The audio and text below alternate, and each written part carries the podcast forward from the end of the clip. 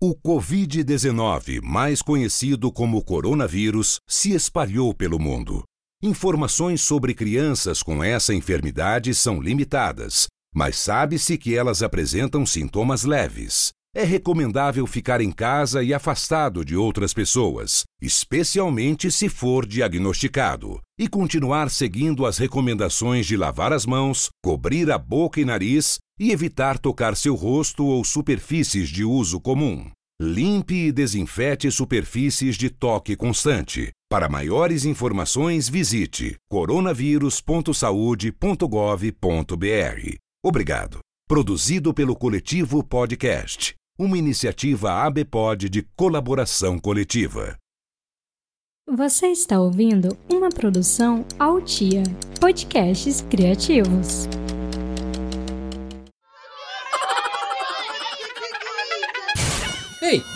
Cadê a mãe dessa criança? Bom dia! Eu sou Vani Fior, mãe do Joaquim do João, e esse é mais um episódio do podcast Cadê a mãe dessa criança?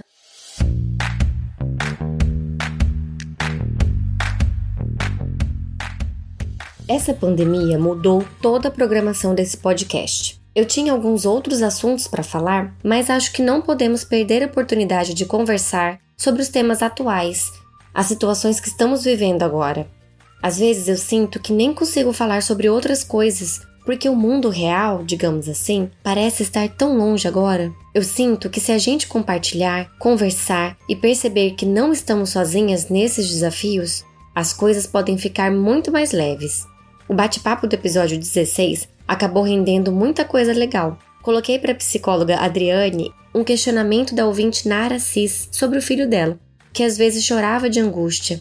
De lá para cá, muita coisa mudou aqui em casa e eu voltei a conversar com a Nara. Percebi que nossos filhos estavam passando por fases muito parecidas e resolvi jogar a pergunta lá no Instagram do podcast, o arroba Cadê a Mãe Podcast. Na enquete que eu fiz lá, sem nenhum embasamento científico, diga-se de passagem, 92% das pessoas notaram mudança de comportamento de seus filhos durante a quarentena, e então comecei a receber os mais variados relatos. A mudança de comportamento que mais mães relataram foi maior impaciência e irritação. É o caso da Luana Mendes, mãe do Heron, de 4 anos, que compartilhou o seguinte: Heron nunca foi de me dar muito trabalho, na verdade. Ele é uma criança bem tranquila e eu tenho pouca dificuldade de, de manter ele na linha. Mas esse período de quarentena realmente tem testado muito nossas, nossos sentimentos e emoções. Né? O Heron, ele, é, como eu disse, ele é uma criança tranquila, mas ele tem demonstrado muita impaciência e irritabilidade. Ele tem ficado mais eufórico, mais é, até nervoso. É, eu tô com muita dificuldade de fazer as atividades dele da escola, porque ele. A pergunta que ele me faz é: mas se eu não estou indo para a escola, por que, que eu tenho que fazer tarefa? Levar ele para essa atividade tem sido muito difícil, né? Mantê-lo concentrado nessas atividades. Outra coisa é realmente essa irritabilidade. Ele tá bem irritado, ele pergunta o tempo todo por que, que ele não pode descer, porque ele vê algumas crianças é, a gente mora num apartamento, então ele olha pela janela, ele vê gente lá embaixo. E aí entra também, né, a situação difícil de explicar por que, que aquelas pessoas estão lá embaixo e a gente não desce. Então tem muita dificuldade sim girando em torno desse, desse período, mas eu acredito que está sendo um aprendizado tanto para ele quanto para nós. Hoje, por incrível que pareça, ele me fez uma pergunta muito divertida. Ele parou na frente é, do meu computador que eu estava trabalhando e falou assim: Mãe, ok, eu já fiz minhas tarefas, eu já vi desenho, eu já brinquei com os meus brinquedos. E agora eu faço o quê? Porque eu tô cansado de fazer nada. Então, eu nem sei o que responder nesse momento. Ajuda aí, vai. Vixe, Heron, ninguém sabe o que fazer e tá todo mundo cansado. Todo mundo que tem filhos sabe como a rotina é importante na vida das crianças. Uma mudança tão brusca na vida deles, sem planejamento, sem tempo de adaptação, com certeza vai afetar o comportamento. De repente, ele não pode mais sair para brincar, não vai mais para a escolinha socializar com os amigos, não pode mais visitar a vovó e vovô. É normal que ele sinta o baque. Ao mesmo tempo, nós estamos mais em casa, mas trabalhando. e não podemos dar atenção o tempo todo. Estamos mais estressados, preocupados e ansiosos e eles sentem isso também. Para poder ajudar a gente a entender melhor tudo isso, eu fui atrás da Daniele Carvalho, psiquiatra infantil, perguntei para ela o que a gente pode fazer para conter a ansiedade das crianças nesse período de confinamento. Primeira coisa que os pais têm que compreender é que, do mesmo jeito que os adultos estão se sentindo ansiosos com toda essa questão da pandemia, é normal que as crianças também sintam a ansiedade. As nossas emoções, elas são para gente sinalizadores, que avisam para gente que tem algo acontecendo. No caso da ansiedade, é exatamente para a gente poder se proteger. Então, a criança estar um pouco ansiosa faz parte do momento que a gente está vivendo e também ajuda a ela entender melhor orientações, cuidados que ela tem que tomar. O que não pode acontecer é essa ansiedade crescer a um ponto de causar muito sofrimento e prejudicar muito as atividades né, dessa criança durante a quarentena. E como que a gente pode lidar com essas questões? A primeira coisa que eu acho que é o mais importante é criança responde muito ao ambiente.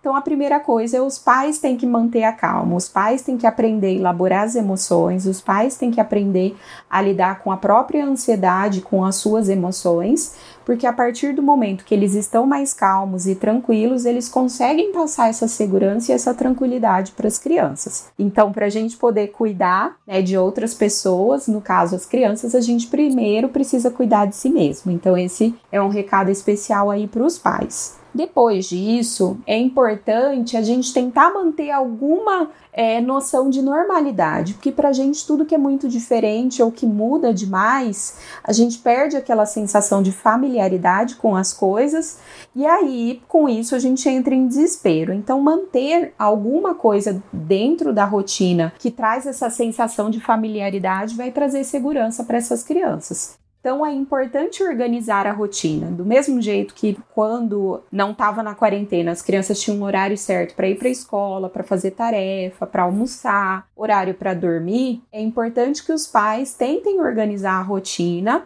para manter um pouco essa é, normalidade de uma rotina habitual dessa família, porque isso também ajuda as crianças a ficarem mais tranquilas. Então, o horário certo para estudar, um horário certo para dormir, o horário para atividade de lazer, o horário para atividade física, que aí é a outra coisa que ajuda muito a lidar com a ansiedade. Então, qualquer atividade que libere noradrenalina, serotonina, que são aquelas atividades aeróbicas que a gente cansa, o coração acelera um pouquinho. Pode ser qualquer coisa, tipo fazer polichinelo, pular corda, né, uma corridinha no quintal para quem tem essa possibilidade. Mas aí é legal também inserir na rotina esse momento que já pode ser um momento da família e o um momento da atividade física que ajuda muito a lidar com a ansiedade. É importante nesse momento também que essas crianças não percam as conexões que elas têm com os colegas, com os outros familiares, porque isso também dá essa sensação de tranquilidade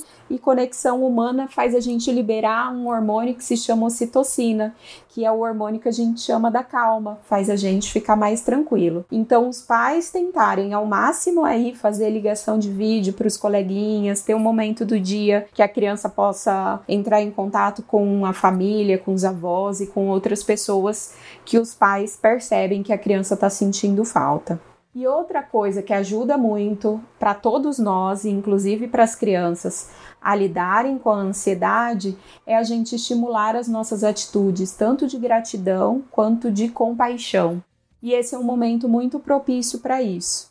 É, e eu não estou falando isso simplesmente pelo momento da gente precisar se ajudar entre si. Eu estou falando isso porque a gente sabe, através da ciência e de estudos, que praticar a compaixão e praticar a gratidão também estimula determinadas regiões do nosso cérebro e libera determinados hormônios que têm relação com a nossa sensação de calma e diminuição da ansiedade e do estresse. Então, é legal que os pais estimulem essas atitudes a partir das próprias atitudes mas que usem a criatividade aí para estimular as crianças. Por exemplo, ah, eu sei que um vizinho é idoso e não pode ir no supermercado. O que, que você acha da gente ajudar? Essas atitudes ajudam a gente a se sentir mais conectado com outras pessoas e ajudam a gente a estimular aí um sistema que chama sistema da calma, que ajuda a diminuir a ansiedade e o estresse.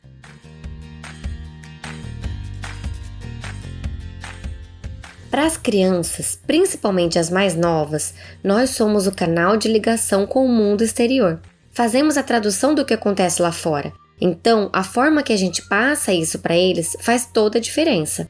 Olha só esse relato da Larissa Schultz, mãe do João de 5 anos, que conta a mudança de comportamento dele e como ela agiu para amenizar.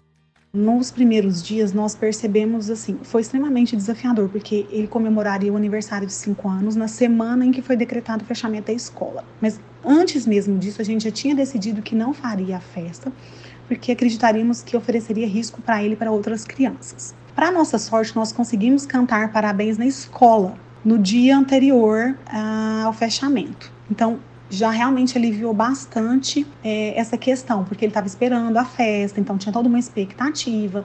A minha família viria de fora, os primos, avós, é, a bisavó.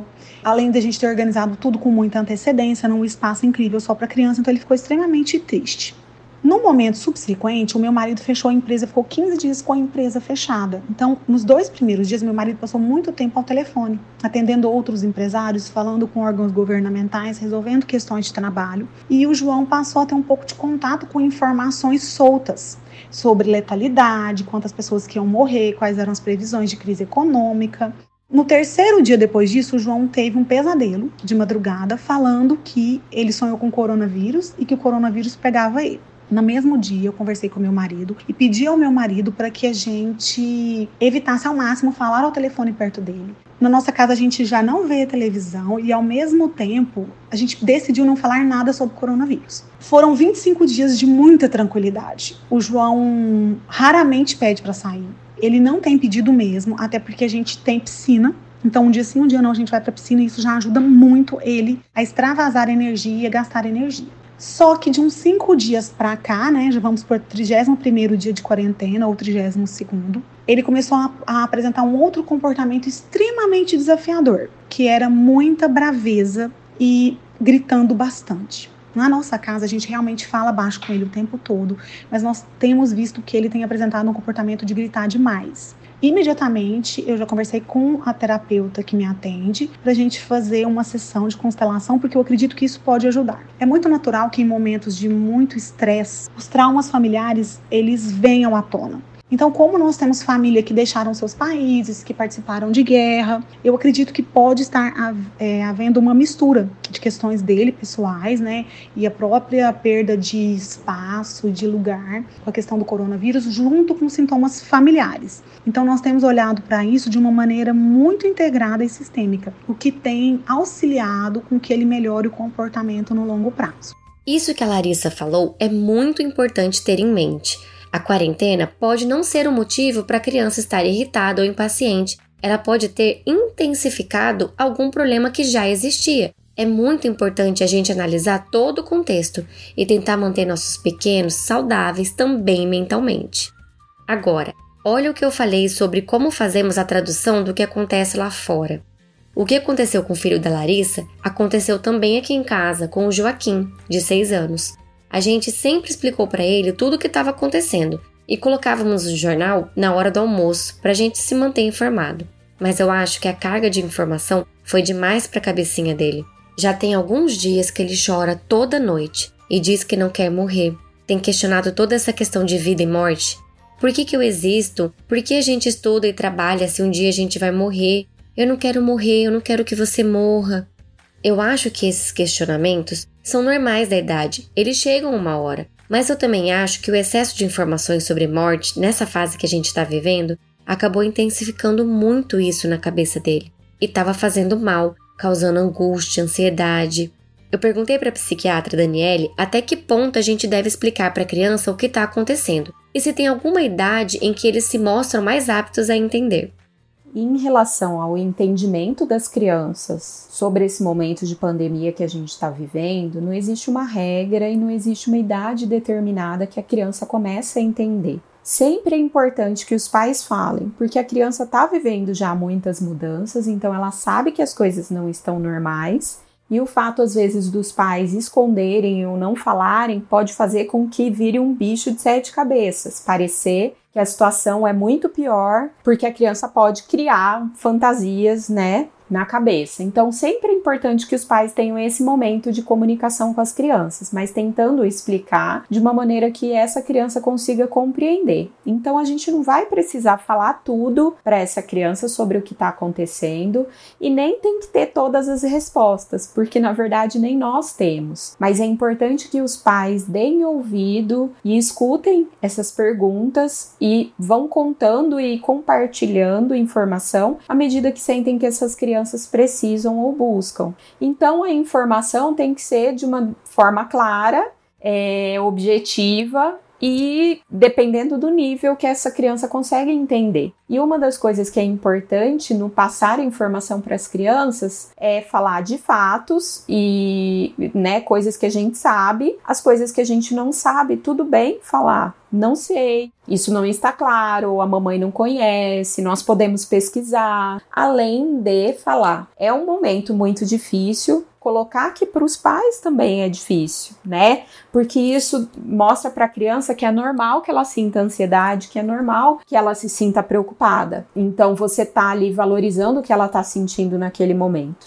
E pontuar que os pais independente de qualquer coisa que esteja acontecendo, que os pais vão estar ali sempre apoiando, que eles vão passar por isso juntos, que é difícil para todo mundo, não é difícil só para criança, para o pai, para a mãe também é difícil. O não falar pode ser mais prejudicial porque a criança sabe que tem alguma coisa acontecendo. Ela percebe que os pais estão nervosos, ela percebe que a mudança na rotina foi enorme e se ninguém fala nada para ela, ela fica ainda mais perdida. Então é importante falar e talvez até para os pais é, saberem melhor como falar, é chegar na criança e falar: filho, o que, que você está entendendo do que está acontecendo? Ou o que, que você gostaria de saber? O que, que você não conseguiu compreender ainda? E a partir disso, os pais conseguem compreender qual tipo de informação vai ser mais importante naquele momento para aquela criança. Então, aqui em casa, desligamos o jornal. Mantemos o nosso canal de comunicação aberto, mas eu acho que é melhor que ele entenda as coisas quando a gente explica para ele. Vocês devem ter percebido que estou falando bastante do Joaquim. Eu nem mencionei o João, o meu mais novo. É que, por incrível que pareça, a mudança dele foi para melhor. Recebi alguns relatos parecidos, dizendo que a mudança de comportamento na quarentena foi surpreendentemente positiva, e na maioria das vezes eram crianças menores que não entendem muito bem o que está acontecendo. Olha esse depoimento da Luana Alves sobre o desmame no meio dessa pandemia. Esse lance do desmame do Eduardo sempre foi uma grande preocupação para mim. Por isso, eu baixei as expectativas e preferi fazer tudo gradualmente. Como ele faz dois anos em maio, come super bem e tinha se adaptado na escolinha, achei que esse fosse o momento certo e no começo de março iniciei o processo. Mas aí, duas semanas depois, estourou a pandemia no Brasil e com a mudança na rotina veio o medo do plano fracassar. Só que, para minha surpresa, as coisas continuaram fluindo. Eu ainda não consegui fazer 100% do desmame, mas o Eduardo tem sido bem compreensível quando eu nego o peito e mudo o foco para outra coisa. O mais legal disso tudo é que não tá rolando uma retaliação. A gente está descobrindo outras formas de ficar juntos e ele tem sido mega carinhoso. Outro ponto que meu marido e eu reparamos é de que ele teve um salto muito grande na comunicação. Agora a gente passa 24 horas por dia juntos e estimulamos muito mais a parte da fala. E apesar das coisas irem caminhando bem, tem dias que tudo sai dos trilhos. Eu já perdi a conta do número de videochamadas com a minha chefe ou com algum cliente que foram interrompidos porque ele chorava desesperado por atenção ou porque queria um TT. E aí me resta fazer o quê? O jeito é respirar e torcer para tudo isso acabar logo. Os pequenininhos não entendem o que está acontecendo no mundo. Não sabem o que é o coronavírus. Tudo que eles sabem é que de repente a mamãe e o papai ficam com eles o dia inteiro e isso é tudo que eles queriam. Eles não têm essa necessidade de socialização que os outros mais velhos têm. Não sentem saudade dos amiguinhos da escola, porque os maiores laços afetivos deles são justamente a mamãe e o papai. Não estou dizendo que eles não vão sentir nenhuma mudança, claro que vão. E a convivência 24 horas por dia confinados dentro de casa também vai gerar muito mais conflitos. Mas eu acho que eles têm menos coisas para lidar nesse período do que os mais velhos. Outra coisa também importante de pontuar é algo que eu já falei no episódio passado. Agora a gente não tem como terceirizar mais nada, então a gente acaba criando mais intimidade com eles também, conhecendo eles melhor lidando diretamente com todas as questões relacionadas a eles, mesmo as mais supérfluas. Bom, e já que estamos nesse clima de mudanças para melhor, tem uma outra diferença de comportamento que eu notei aqui em casa, que a Giovanna Guiotti também percebeu na casa dela. Fora essa questão do sono, que está sendo mais tarde, porque eles não têm oportunidade de gastar energia do jeito que eles gastavam antes, né? Porque a gente está confinado aqui, é, eles que já eram muito próximos, muito amigos, estão muito mais. Então, assim, o que eles estão unidos é uma coisa linda, absurda, já era. Eles já se gostavam muito, eles já se cuidavam muito, mas agora eles têm um ao outro de um jeito um, lindo, sabe? Um tá é, sendo muito amigo do outro. Então eles jogam tudo juntos, eles jogam bola, a diferença são uns três anos, né? Mas eles jogam bola juntos, jogam joguinhos, joguinhos no celular juntos, joguinhos no computador, Uno, né? Os jogos de carta, desenham juntos. Tudo. O Léo vai acompanhando. O Léo tem só quatro, mas ele acompanha tudo. Ele vai acompanhando o Eduardo. O Eduardo vai puxando ele. Então, eles não têm sentido solidão, não têm pedido por amigos, sabe? Assim, ai, ah, tô com saudade da escola, ai, ah, tô com saudade. Nada, zero, porque um, um preenche muito o outro, sabe?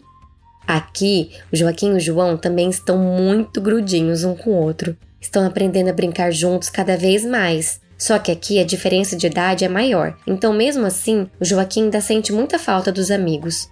Eu senti que a ansiedade do Joaquim diminuiu bastante quando ele começou a conversar com os amigos pelo celular todos os dias. Eles conversam pelo Hangouts do Google enquanto jogam os joguinhos dele, e eu acho que isso tem funcionado bastante para ele manter esses laços. Para finalizar, eu acho que é importante frisar que as crianças vão ter mudanças de comportamento mesmo, mas a gente precisa ficar de olho se isso está se agravando e se é necessário buscar ajuda. A Daniele falou comigo sobre esse assunto também. Se é normal que as crianças sintam ansiedade, neste momento que a gente está vivendo, que momento que a gente vai precisar procurar ajuda profissional. Então a gente primeiro tem que considerar que a criança vai manifestar a ansiedade às vezes de um jeito diferente dos adultos. Então isso pode aparecer com esses comportamentos, às vezes que parece uma birra, às vezes ficar um pouco mais agressivo, ou passar a ficar um pouco mais opositivo, né? E nessas situações, os pais têm que estar consciente do que está acontecendo com essas crianças e dar essas orientações, por exemplo. Nossa, mas o jeito que você está falando, você está falando um pouco bravo. O que está acontecendo? Você está ansioso? Você está com medo de alguma coisa? Porque a partir dessas pontuações dos pais é que as crianças começam a elaborar o que elas estão sentindo, porque elas manifestam desse jeito com agressividade, irritação, com oposição, desafiando os pais, porque elas não conseguem entender direito e elaborar bem essas emoções. A partir do momento que essas alterações no comportamento passam a ser uma coisa muito recorrente ou constante na rotina, então a criança fica irritada o tempo todo, ou ela fica extremamente desafiadora, ou começa a ter comportamentos agressivos que são constantes, e a gente vê que essa criança está num sofrimento muito grande, por exemplo, mudou é, o apetite, então ou está comendo demais pela ansiedade, ou não está se alimentando bem, está tendo dificuldade para dormir, já está perdendo tanto foco que já não consegue mais fazer nenhuma dessas atividades que são passadas lá na escola. Lembrando que antes é importante que a gente faça todas aquelas orientações da rotina para realmente ajudar essa criança a lidar com a ansiedade. Se apesar de todas aquelas alterações, então organizou a rotina, tem o momento certo para estudar, tem atividade de lazer, tem atividade física, os pais estão tendo momento para conversar sobre as emoções, sobre o momento que estão vivendo, e mesmo assim essas manifestações estão muito presentes, constantes, e isso tem causado um sofrimento grande para a criança e para a família, aí a gente tem que pensar que essa ansiedade é uma ansiedade é patológica, que está acima do que a gente esperaria e que precisa de tratamento, seja um tratamento psicológico ou um acompanhamento psiquiátrico. E aí é o momento que esses pais precisam procurar ajuda, porque continuar com essas manifestações, além de causar esse sofrimento para essas crianças, depois pode trazer outros prejuízos, como prejuízos nos relacionamentos familiares, maior dificuldade de convivência e até prejuízos maiores né, na questão do desempenho escolar. Essa pandemia é realmente um desastre. Já matou muita gente, frustrou muitos planos, causou muita dificuldade financeira, muita ansiedade e brigas de família por causa de política. Mas eu acho que podemos tirar algo de bom desse convívio forçado 24 horas por dia e tentar focar mais na nossa sanidade mental e na dos nossos filhos. Então, gente, vamos fazer uma limonada com esse limão que a vida nos deu? Ou quem sabe uma caipirinha? Pera aí, gente, não vai embora porque eu tenho um presente para você. A Daniele Carvalho, além de psiquiatra infantil, é também facilitadora de mindfulness. E em parceria com a clínica Emaná, o Cadê a Mãe dessa criança traz para você um episódio bônus com a prática de mindfulness para crianças. Deixa a Daniela explicar primeiro um pouquinho sobre a prática da meditação. Outra recomendação para lidar com as emoções, com a ansiedade nesse momento é a prática da meditação. É, ajuda muito a gente a estar tá mais presente, estar mais consciente das nossas emoções, porque na maior parte do tempo a gente fica envolvido com os nossos pensamentos. Os nossos pensamentos podem ter aí os pensamentos relacionados a medo, ansiedade, preocupações com o futuro, e é como se a gente ficasse vivendo essas situações irreais dos nossos pensamentos pensamentos o tempo todo. E com isso, isso acaba aumentando a ansiedade. Quando a gente faz pausas, a gente traz a nossa consciência mais para o momento presente, a gente consegue reconhecer melhor as emoções e com isso a gente aprende a lidar melhor com elas. A gente desenvolve mais autocontrole e autorregulação emocional. Então, praticar de uma maneira lúdica a meditação com as crianças também é um auxílio aí para lidar com as emoções nesse momento difícil. Então, acessa o nosso episódio bônus aí, onde você escuta os seus podcasts e faz a prática junto com seu filho antes de dormir. Espero que possa ajudar vocês a relaxar um pouco. E se quiser saber mais sobre mindfulness, segue a Daniele no Instagram, arroba. Agora eu vou meditar um pouco para aguentar o batidão do dia. Tchau!